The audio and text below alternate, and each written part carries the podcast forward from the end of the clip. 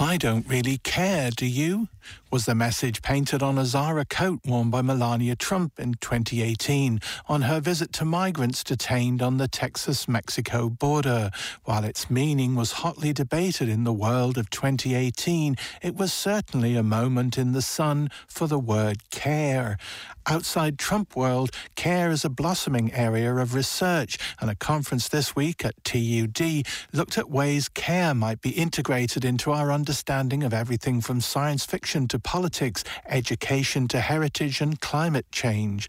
One keynote at the event came from the Irish scholar Kathleen Lynch, whose most recent book, Care and Capitalism, looks at how our economic order edges out care and how we might coax it back in. Culture File asked Catherine Lynch if this more widespread attention paid to at least the word care might come with harms. All language can become co opted. That is the problem. And what happens is the language becomes colonized, like like the word diversity. Now it really is colonized, and in a sense, when it goes out into the ether, you can't control that. You can contest it, you can disagree with it. Indeed, that's part of what happens in cultural practice. Care is a dangerous word because it can often be used to justify domination, patronising people, and especially people with disabilities have huge issues with the word care, which I totally respect. I, I think there is that danger in it. So there is a dark side to care, which I'm absolutely aware of. We saw it ourselves in the care of people in, you know, in the Magdalene laundries and, and uh, industrial schools, which was far from caring, but it was done in the name of care. So that's always a danger with any concept that will be misappropriated. I think we have to accept that and challenge it when it happens. As a kind of area of uh, research and, and uh, an academic discipline, where are the roots of care? As you say, it's not something that arose with the pandemic, even if people began to focus on it more. Research on care began, I suppose, it has really been the feminist scholars who've led the way on care as a concept. That isn't to say it didn't exist in other forms and in other contexts uh, prior to that. But in terms of the scholarly work on care, certainly in the social sciences, it has been led by people, economists um, like Nancy Folbre, the philosopher, I suppose, political philosopher Joan Tronto. Uh, in the social sciences, Arlie Hochschild. There are many people, uh, Eva Kittay, Donna Haraway she would be a person from that field who has had quite a significant impact on highlighting the interdependencies of the human condition and how, in fact, our relationship with nature has an obligation to be a caring relationship. So I think there's a whole new debate internationally about care as an ethic that should inform our scholarly work especially uh, the whole idea, as I was talking about today, of thinking with care. If we thought about things through care related lens rather than through a dominance lens or though a profit making lens, we would think about things very differently. That if we got up every morning and we said, okay, what can I do today to help other people to make the world a better place? That's very different from saying, how can I advance my career? How can I make more money? How can I get control of some market for my product? It's a completely different way of thinking. And we need a new kind of hardwiring of the human condition into a care consciousness the kind of idea of care as a way of looking at uh, social practice in general is, is kind of one aspect of what's happening here. But there is this other idea. You know, there's, there's the Zizek idea that it's more, it's easier to think of the end of the world than the end of capitalism. But care, in your uh, reference, is a way for thinking of the end of capitalism. Absolutely. I mean, I, you know, I've written a book, as you know, on care and capitalism.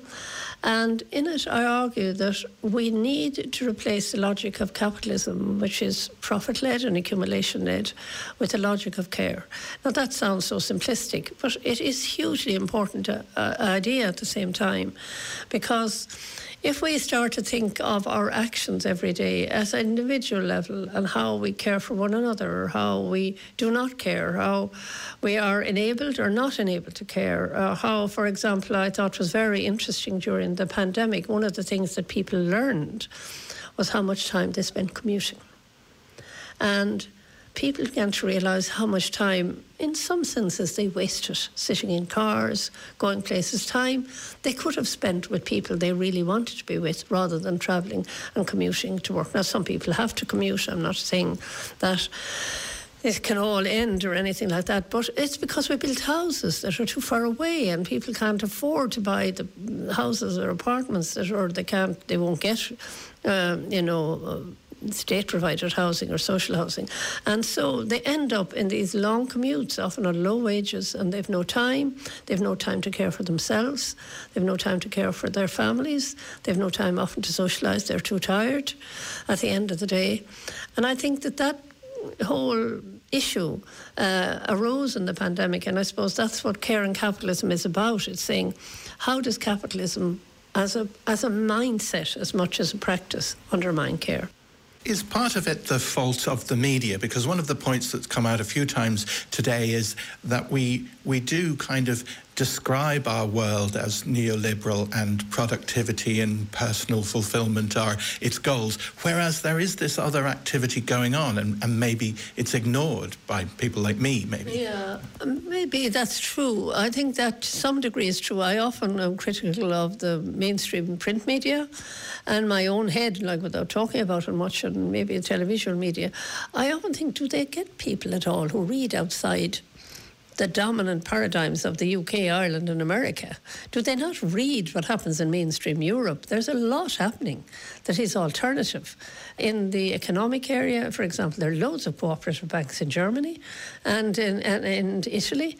Like, why are we so insular? And I think it is, I, I, I, often think there could do with people who are critical sociologists in a lot of these areas. Well, I'm not saying because I'm a sociologist, but people are critical thinkers and who go outside the dominant paradigm. And the other thing I don't accept, people say, oh, people wouldn't understand. That's ridiculous. People wouldn't, they only want to hear the familiar. People are really interested in new ideas. If anybody's interested in what we've been talking about here, you have sort of crystallized a lifetime's work into, into the book we have on the table there, Care and Capitalism. What, what do you hope will happen when people have that in their hand? Well, I hope I'll tell you what I suggest is if people aren't academics, you know what you should always do, and I often do this if I don't know the field myself. I go to the back and the index and I find words that are key that interest me. And I pick them out and I read those sections. Like there is a chapter on time, for example, which I think a lot of people would find very relevant for the world in which we live. There's a chapter on animals, violence against animals, and of course on love. There's a chapter on love. What is love? Kathleen Lynch there at this week's Techne Logos and the Neganthropocene conference at TUD, more of which in the coming weeks. And if you'd like to get to work on the index, Care and Capitalism by Kathleen Lynch is in the very best bookshops.